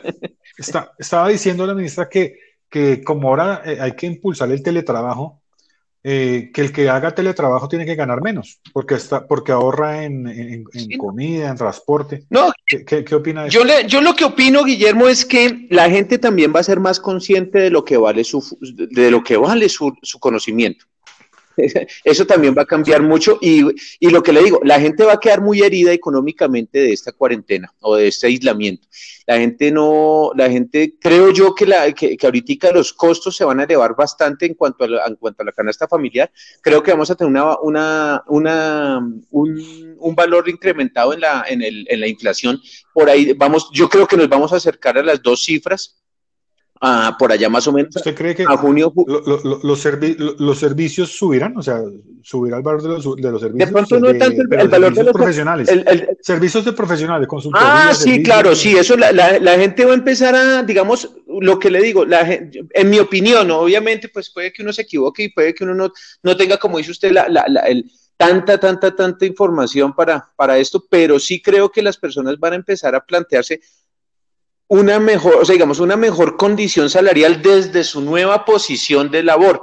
Y yo creo también, muy a mi pesar, que la gente va a empezar a cotizar sobre el mínimo en los sistemas, de, en los sistemas pensionales y en los sistemas de salud porque ya no va a ser, digamos, la, cotización sobre topes máximos ya no va, no, no, creo que vaya a existir. Ah, es más, creo que ese tema de la, de, de lo que ha sido, hasta hace unos días se estaba consiguiendo como los contratos laborales por proyecto, eso va, eso va a desaparecer. Sí porque la porque pues primero que todo no es funcional y segundo una persona cotiza prácticamente los dos meses que dura el proyecto y deja de cotizar cinco seis siete meses y eso no está bien sí eso pues si usted tiene un plan de trabajo y lo que usted dijo ahorita es muy pertinente, la gente va a empezar a entender que el ahorro es, eh, o sea, que el ahorro tiene una función y que el ahorro tiene una función social a futuro. Es decir, la gente va a empezar a invertir de pronto en seguros, va a empezar a invertir de pronto en, eh, en pólizas de manutención, en pólizas educativas y va a invertir mucho en temas de tecnología en casa. Exacto. Lo que yo, lo que yo le decía, eh, esto, esto, esto va a acrecentar tanto las diferencias sociales que, porque esto, esto va a quebrar un porcentaje demasiado grande de, clase media, o, va a desaparecer la clase media. Sí. Los que se creían clase media porque tenían un apartamento en el norte, dos carros, uno, unos ahorritos que le alcanzaba para seis meses si no había trabajo, esa gente va a pasar a, a, pobre. Sí, la, la, brecha sí. Entonces, ¿qué tiene que empezar a hacer el pobre? Pues ahorrar. Sí, empezar a, así a funcionar, digamos, a funcionar en un esquema nuevo, de, en, un, nuevo esquema de vida, un nuevo, o sea, plantearse un nuevo proyecto de vida. Lo que pasa es que lo que por allá Guillermo, digamos, hace unos, yo, creo que eso también los, por allá los, eh, eh, eso lo llaman los, los, los, los mercaderistas y la, gente que trabaja en mercadeo y marketing, o marketing, eh, ellos hablaban acerca de la zona de confort y esa, y esa era una palabra que siempre utilizaban cuando de pronto le llegaban a su empresa a decirle, mire, no, usted, lo que pasa es que usted está en una zona de confort, pero tiene que salir de esa zona de confort para empezar a buscar o a captar mercado, ¿cierto? Entonces, creo que a la gente en este momento, a todo el mundo, tan, llámese estratos 1 y 2, 3, 4, 5, 6, a todos en este momento los desestabilizó este cuento. A todos. Eh, eh, eh, de hecho, Guillermo, mucho ricachón, gente de mucho dinero, perdió también dinero en la bolsa con las ventas de acciones. Ah, eh, esta semana creo que el, dueño, este loco, ah, no recuerdo, es uno de estos millonarios eh, norteamericanos, se estaba quejando porque él prácticamente vendió sus acciones que tenía en el grupo de American Airlines. Entonces, porque dijo que ese no era el negocio del futuro. Ya lo dijo, es Claro, es que, es que, ¿qué dice usted de los petroleros, de los que trabajan en la cadena? No, no los dueños de las, de las, los, los, ricos, los Rockefeller no, pero de la cadena productiva de ahí para abajo están quebrados. Claro, las bombas de gasolina, todos. El petróleo, no, pues, está, usted tiene que pagar para que le reciban o tiene que pagar para que le boten el petróleo, no hay dónde guardarlo, no se está produciendo, eh, eh, la cadena productiva está colapsada. Exacto. Eso, eso, eh, Entonces estos comportamientos... Entró a un valor negativo. Claro, esos comportamientos atípicos, Guillermo, van a ser tan drásticos y nos van, a, nos van a dar un panorama tan diferente que yo creo que en este momento todo el mundo salió de su zona de confort, todo el mundo, o sea, en este momento. Sí, todo el mundo. Eh, yo no creo que, por lo menos, uno mira y dice, bueno, si Arturo Calle salió de su zona de confort, si Krebs y Waffles salió de su zona de confort, si el Bodytech salió de su zona de confort, si el Cine Colombia salió de su zona de confort, ¿qué le espera, por ejemplo, a, Hermano, ayer, anoche, anoche, ahorita? Anoche estaba viendo en el televisor que eh, Cine Colombia se reinventó, ¿no? Hago, hago, la, entre comillas en el aire, se reinventó y están vendiendo combos de gaseosa y maíz, eh, papi, eh, ¿qué? Mm, palomitas de maíz a domicilio. Exacto, sí, como si, como si eso no fuera fácil de conseguir en la tienda. Obviamente no falta el cachaco que lo compra, pero pues, pero pues. Eh, pero, pero no, pero, pero decían los abuelos que el palo no está para la, ¿qué? El, sí. El, el, palo no está para cuchara. Sí, eso no, ahorita yo no creo. Pero si una libra, si una libra de maíz pira vale mil pesos, ¿usted cómo va a comprar una, a domicilio en 20 mil pesos? Claro. Esta no es la época, esta no, esta no es la época. No, esta no es la época están Dando palos, están dando palos de ciego. Sí, están, ellos digamos que están en este momento tratando de decirle a la gente que están en crisis. ¿Sí me comprende? Creo yo ah, que en este momento ellos están diciendo, no, mire. Es un grito. Sí, esto nos, nos sacó, o sea, vuelvo y le digo, son de ese tipo de negocios que estaban en una zona de confort. Mire, por ejemplo, los futbolistas el fútbol en general, la gente que vive del fútbol, la gente que, no, que eso sí, los que eso, pues, a mí me gusta el fútbol, pero he criticado eso toda mi vida el fútbol, es un tema para un capítulo entero. Sí, claro, pero esa gente, Guillermo, en este momento está bastante, mire los periodistas que viven del fútbol, la gente que vive de esa vaina, están prácticamente en la olla, quedaron en quiebra. Eh, si, si, a, si, a, esta gente, a la Di Mayor, les abren las, las, las posibilidades de, de jugar, por allá en cinco o seis meses, yo no creo que ningún equipo, de hecho, ningún equipo colombiano venía, venía, digamos, trabajando con dinero en efectivo, había nóminas que no se estaban pagando. Entonces, eso, ese trabajo esclavista que es el fútbol, porque eso es un trabajo esclavista, eh, eh, también en este momento tiende y está preocupante la forma como que pueda eh, sobrevivir. Entonces, volviendo al tema, yo creo que muchos, muchos, muchos sectores de la economía y muchas personas en la sociedad van a quedar o vamos a quedar, eh, vamos a salirnos de nuestra zona de confort. Entonces vamos a empezar, aquí yo creo que sí va a empezar esa, eh, a jugar muy, muy en serio el conocimiento que usted tenga de sus funciones y la creatividad. Eso va a ser lo que hace la diferencia. Y, y, y como el cuento, entonces va a ser uno va a correr por lo que sabe, no por el tiempo. Sí, sí, sí, yo creo, Guillermo, que eh, digamos, si alguien quiere invertir por lo menos en, un campo, eh, no sé, eh, hacer un proyecto, alguna cosa, pues va a tener que pagar un poco más porque se lo hagan. Y creo que la gente, no creo que la gente salga en este momento a regalarse. Vuelvo y le digo, va a haber mucha gente que va a quedar por fuera del sistema laboral. Hay mucha gente que va a quedar cesante, ingenieros, eh, educadores, eh, eh, maestros, sí, sí, Pensándolo bien, ese tema de educación va a ser una cosa grave. O sea, un colegio no va a necesitar ahora una plantilla de 10 profesores con la mitad hace tele, envían los trabajos por, por internet, recepcionistas, vendedores. Claro, los libros. muy, mucha por ejemplo, en este momento. ¿Usted se imagina cómo va a ser ese San Victorino que era un ríos de gente? Eh, eh, eh, ¿Cómo va a ser ahorita para este diciembre? No, complicadísimo, Guillermo. Yo creo que, vuelvo y le digo, ahora, tomando en cuenta que la gente no se puede medir la ropa en el almacén, que usted no se puede poner un zapato y decir, me lo voy a calzar. No, o sea, se lo tiene que llevar si le sirvió bien y si no, se lo tiene que llevar. compre otro. Entonces, sí, ya no se, sí, ya, entonces, exacto. ya, no, ya, no, se puede, ya no se puede medir la Claro, mire toda esta gente en el 7 de agosto o en los San Andresitos, eh, que por lo menos allá usted llegaba y le, instalaban un radio, le instalaban una, una antena a su carro. Eh, entonces, ahora, ¿qué tipo, de ¿qué tipo de bioseguridad puede tener un, un muchacho de estos para instalar un radio, para arreglar un borne, para toda esta cantidad de cosas. Entonces, digamos que esos cambios sustanciales que, que no parecen importantes, pero que en la práctica sí lo son, vuelvo y digo, de aquí al 11 de mayo, ¿será que los tiene la gente totalmente identificados o simplemente vamos a salir a hacer lo mismo que veníamos haciendo, pero en el afán de pronto de recuperar este mes que se perdió, ¿no?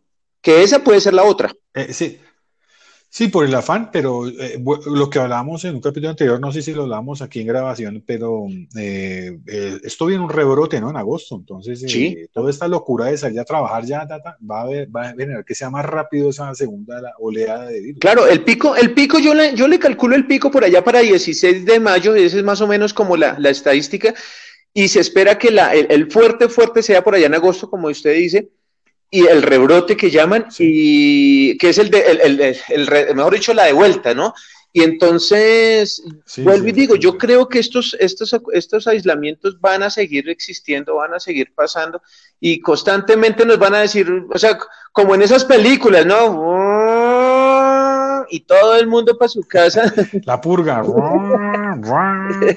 y entonces eh, eh, creo que nos vamos a volver a la casa, vamos a estar ahí y de ahí en adelante pues esperar a que nos digan, listo, ya pueden salir y así sucesivamente hasta que, según pues la OMS, dos años, ¿no?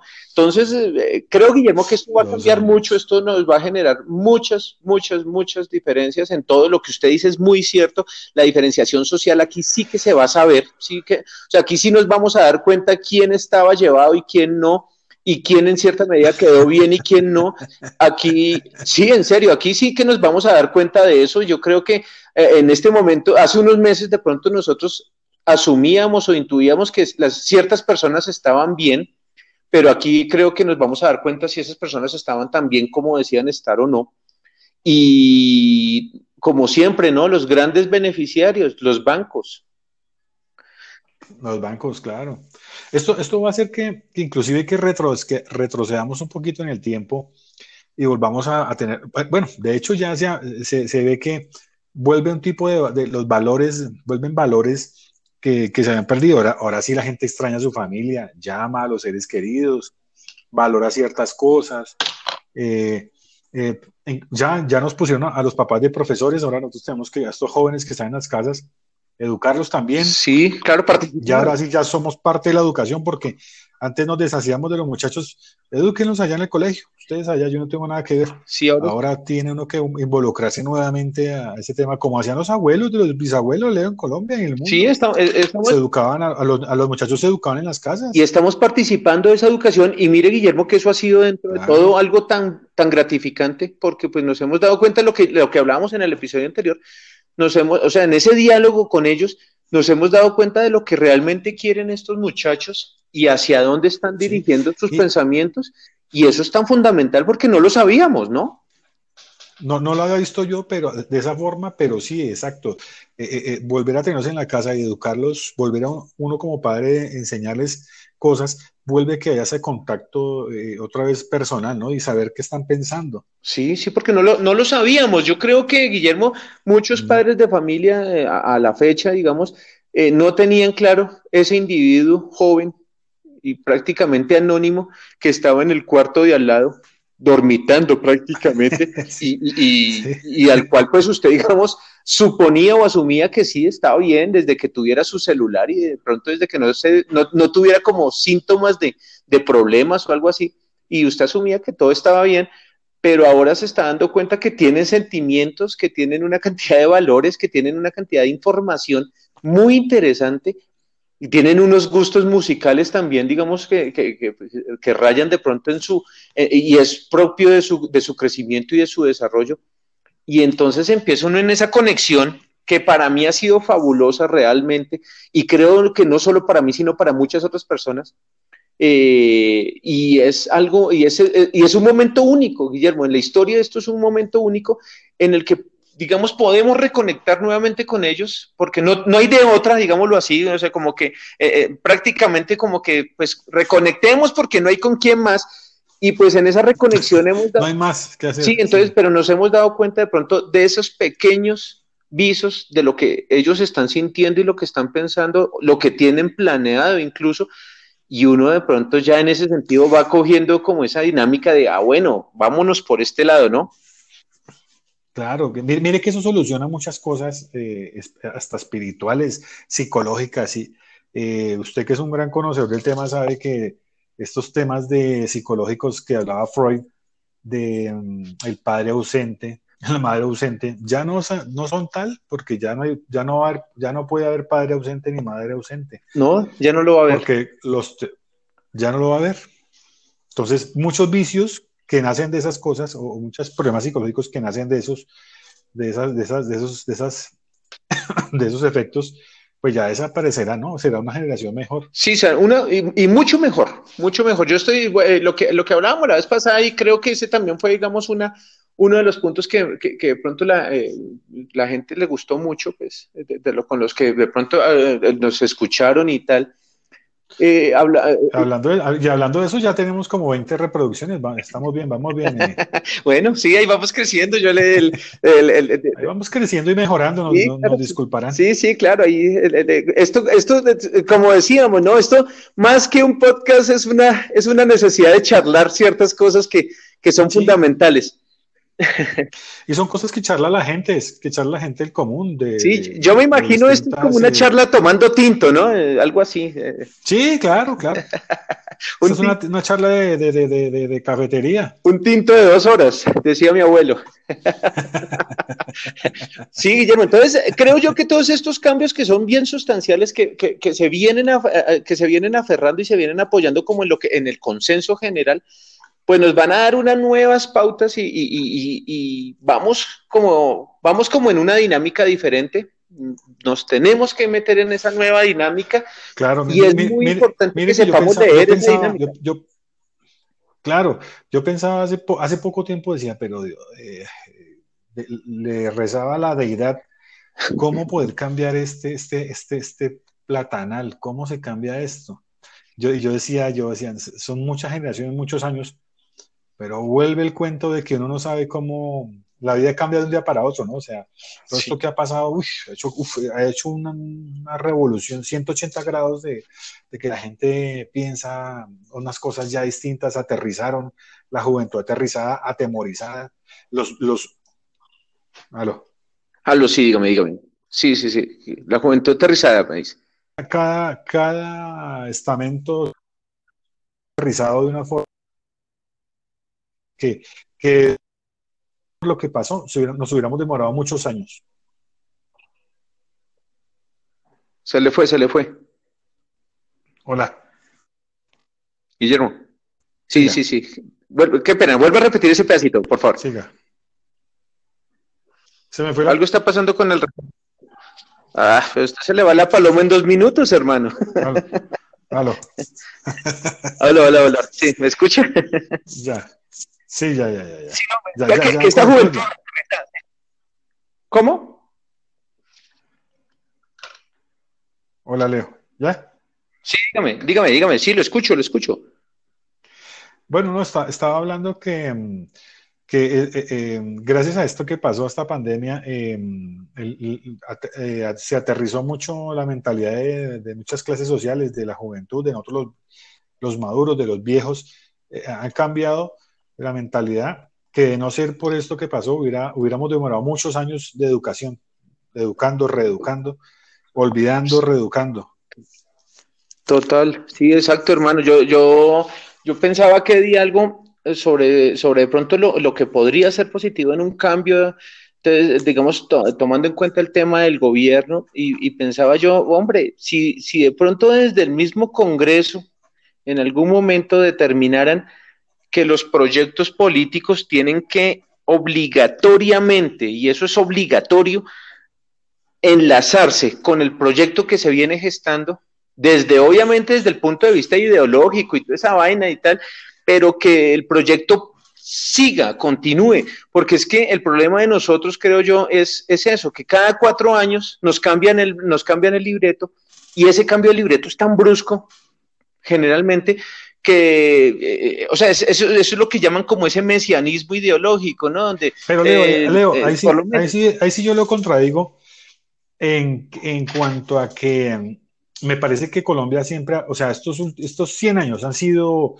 han, han sido una secuencia, una, ha seguido las políticas neoliberales o conservadoras, ¿sí? Eh, sí. Cambia, el, cambia el muñeco, el títere, pero los dueños del balón, los personajes que están no, pero, poder, eh, son los mismos, Leo. Aquí lo que ha habido no, sí, pero no yo... aquí lo que ha habido es que hay tan, aquí lo que ha habido es que hay tanta envidia y tanta mediocridad en las mismas clases dirigentes que ni, que ellos ni siquiera han podido concertar y organizarse. Pero son, la misma, son de la misma línea de lo que hablamos ahorita, con no, sí, neoliberal, no, conservadora, eh, fascista, uribista. A pesar que, que, hubiéramos dicho que Santos que era, ¿no? Que se abrió de Uribe, ¿no? Carreta, esos son, son los mismos, es lo mismo. No, no, no, pero yo no me refiero a eso, sino me refiero a eso en el sentido de los proyectos. Vea por lo menos el metro, el metro de Bogotá. Ah, okay. ah bueno, Hombre, ok. Eh, me refiero es, si, si, si, viene un proyecto, continúenlo, o sea, eh, eh, sí, yo sé que, digamos, los, o sea, los, los, casicazgos políticos son los mismos y son muy perjudiciales, pero me refiero al proyecto, o sea, la aplicación del proyecto, o sea, que se continúe. Eso es porque se roban la plata, Leo. Cuanto a eso es porque se la roban. Los proyectos quedan ahí en la mitad y, y, terminamos incluso por lo menos perdiendo cosas muy importantes. Eh, esto hablaremos más adelante, pero, pero, pero perdemos cosas muy importantes Hermano, que socialmente que día yo veía el noticiero y duré media hora riéndome solo escuchando al ministro de, Vías, estaba en el túnel de la línea. Entonces él decía, no, es que debido a la pandemia nos tenemos que demorar eh, eh, seis meses más.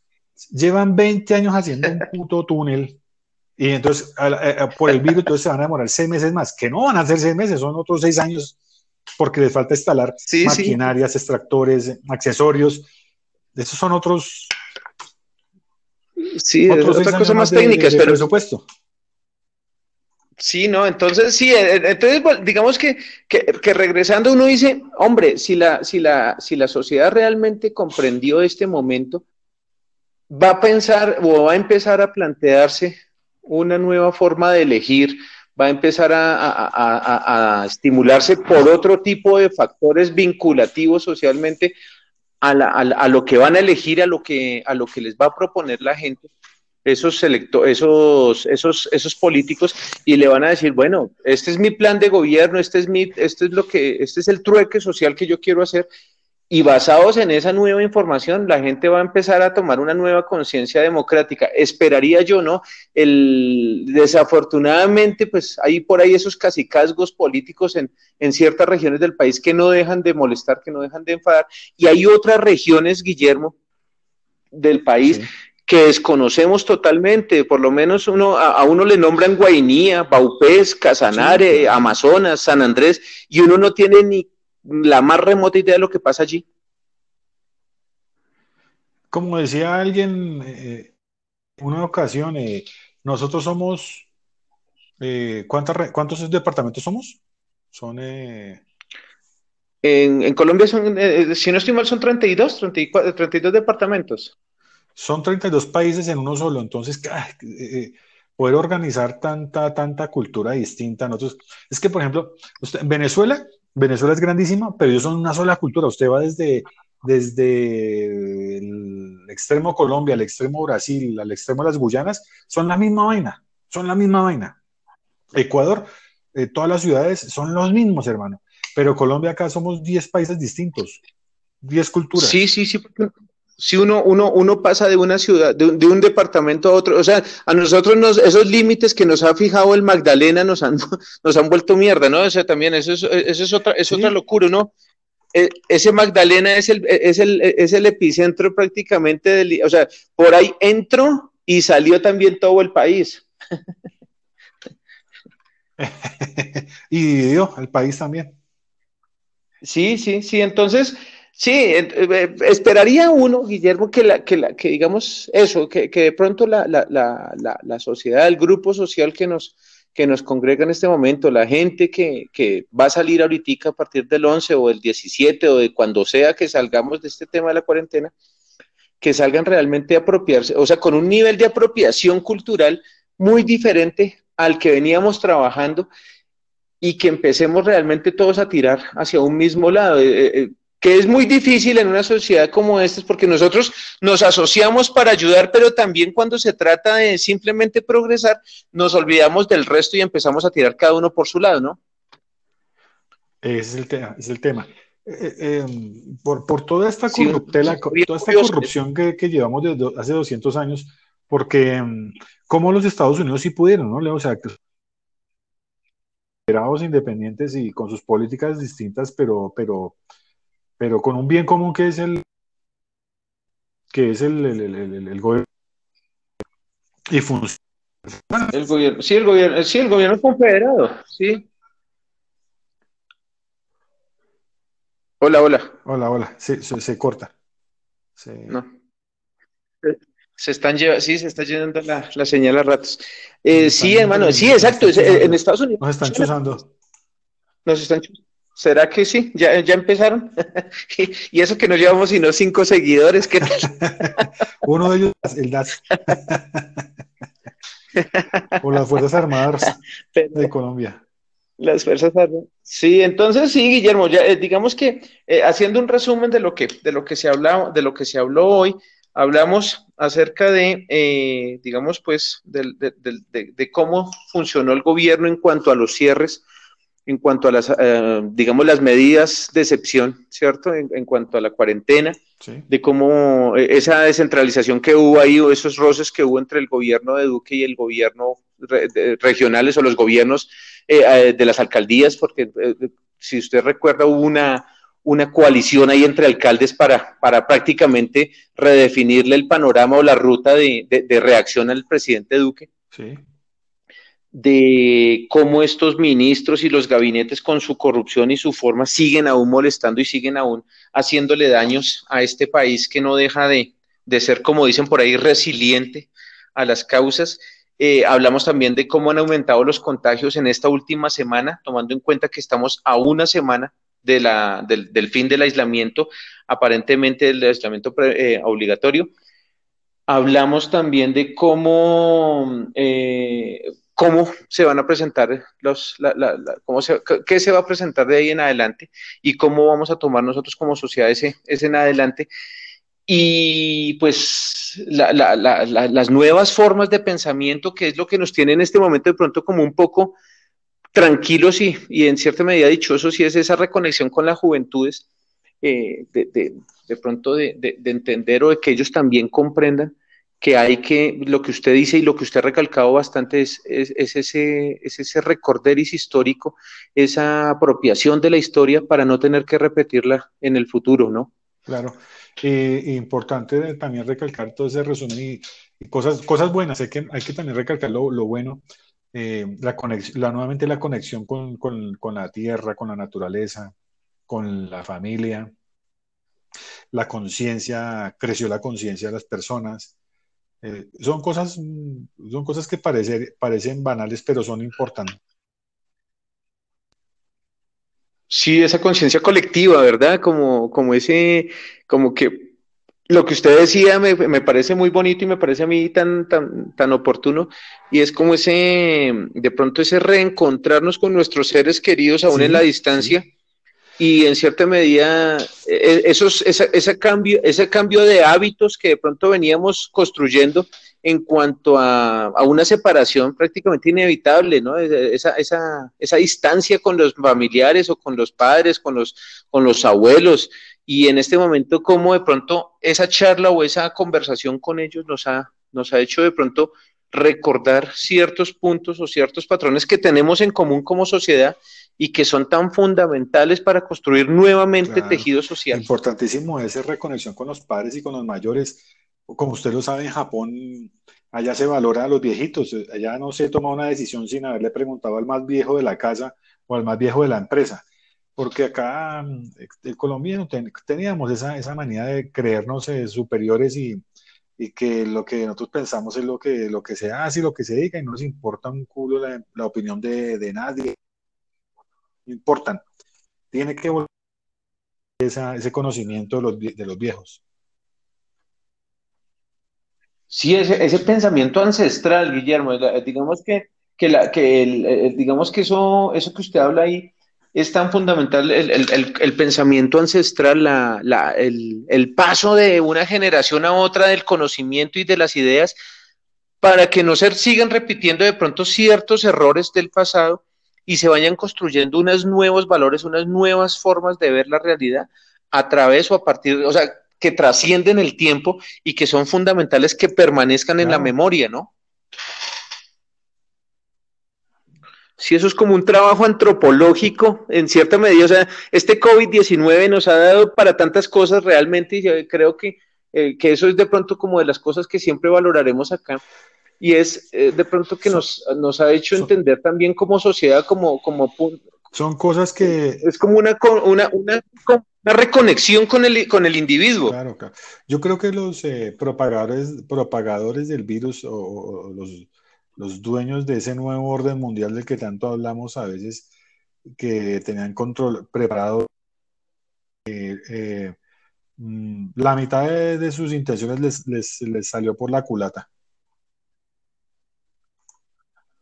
Sí, sí, sí, sí, yo también he llegado a pensar eso, como que ellos no esperaban que de pronto la gente se acomodara tan fácil, Guillermo, ¿no? Yo, yo, yo creo que a mí esto, e, eso es alguna de las cosas que yo le, que, que yo de pronto le, le, le, le, le, le, le a toda la sociedad y es que de pronto la gente se acomodó a, a esta circunstancia, digamos que, pues, listo, sí, afuera hay un virus y toda esa vaina, pero pues ah, eh, no hay problema, aquí estamos. ¿Cuál es el problema? Haciéndole frente incluso desde esta tranquilidad, quizás algunos, no, obviamente hay gente que le ha tocado más difícil en el tema pues de pronto más social, ya hay, hay gente que tiene muchos, muchas dificultades, pero aún así también ellos le han hecho frente desde sus posturas, desde la unión, y yo creo que lo que usted dice es tan, tan cierto, yo creo que esa gente no esperaba, sobre todo en países como estos, que la gente empezara como a, recapacitar y a reconsiderar, ¿no? A reconsiderarlo todo. No creo que la gente salga ahorita a consumir desaforadamente, sino al contrario, vamos a consumir es como cariño y afecto. Eh, sí, no, totalmente renovados. Eh, eh, eh, claro, como, esos países como nos tienen de, segundo, de tercer orden, de, de, segunda mano, de patio trasero, no, no, no alcanzan a imaginar que de pronto el resurgimiento, tanto tanto reaccionario como de conciencia pueda, pueda salir de, de Sudamérica. Somos los países nuevos. Exacto, sí, no. Sí, sí, no se lo, y, y, no, y no le, y de pronto no le, no, no, le quepa a usted, digamos, una duda de que de pronto por ahí también se puede ver, acuérdese usted, ese, este, ¿cómo se llama? El, el ruso este, él hablaba acerca de esos nuevos poderes que se van gestando acá hacia Sudamérica en la unión o en la fusión de ciertos países, ¿no? Obviamente vamos a tener que superar ciertas barreras eh, como morales y éticas y sobre todo culturales, pero la unión sudamericana o la unión latinoamericana es tan fundamental, creo yo, claro, a futuro. Que, que y eso nos, es algo con lo que esos países... Nos, nos tenían infravalorados los mismos europeos y americanos, pero es que lo que ellos no se dan cuenta, yo escuchaba a un personaje un día místico, a un personaje de esos, él decía que la unión de las genéticas de, de, del blanco con el indio, toda esa mezcla, eh, eh, genéticamente tiene que dar, dar, un ser poderoso. Y eso tiene que, tiene que, mm, tiene que salir a flote, tiene que salir, tiene que salir de, a flote algún día acá en Sudamérica. Sí, esa, esa, esta raza va a dar que hablar. Ojalá, ojalá de pronto, pues como dice uno, ojalá alcancemos nosotros a verlo. Ojalá pero sí creo yo que, por, pues dentro de todo, dentro del conflicto bélico que se pueda presentar o dentro de toda esa cantidad de cosas a futuro que se puedan presentar, eh, nosotros no dejamos de ser lo que somos, ¿no? O sea, no, no, no, aún no renunciamos a nuestro arraigo, a nuestro ancestro, y eso es tan fundamental y tan primordial para nosotros. Exacto, sí,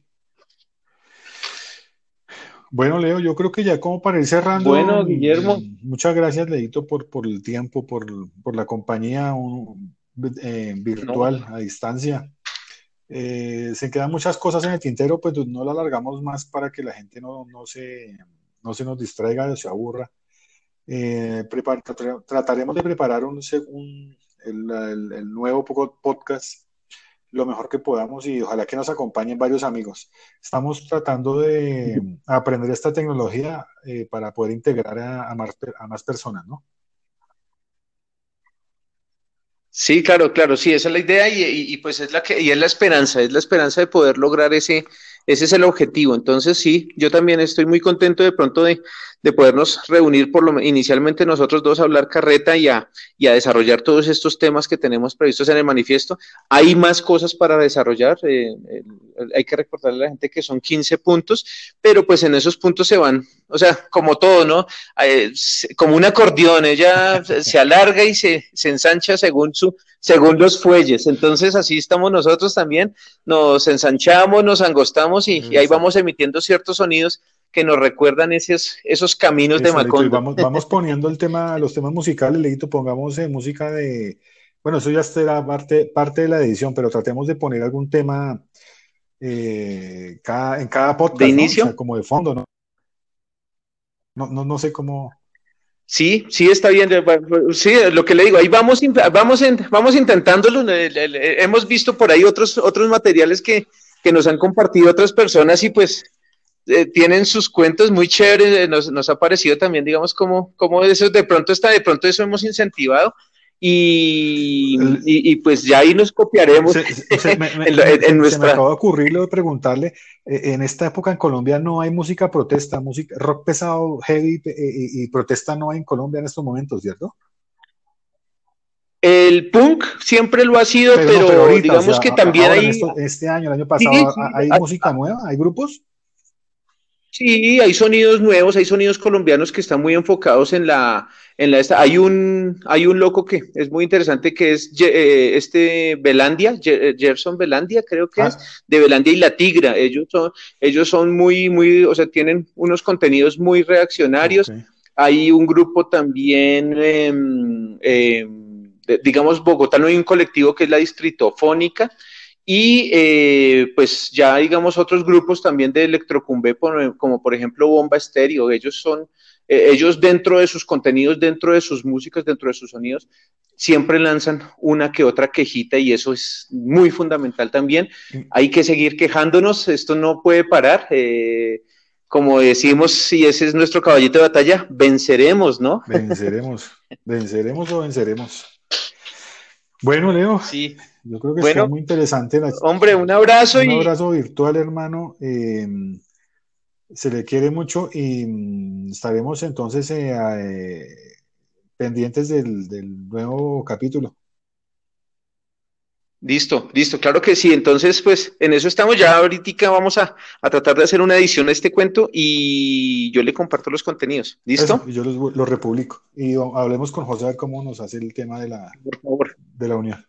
Bueno, Leo. Eso sí, eso. Y un saludo a todos ellos. Vale, hombre, a, usted muy amable y un abrazo.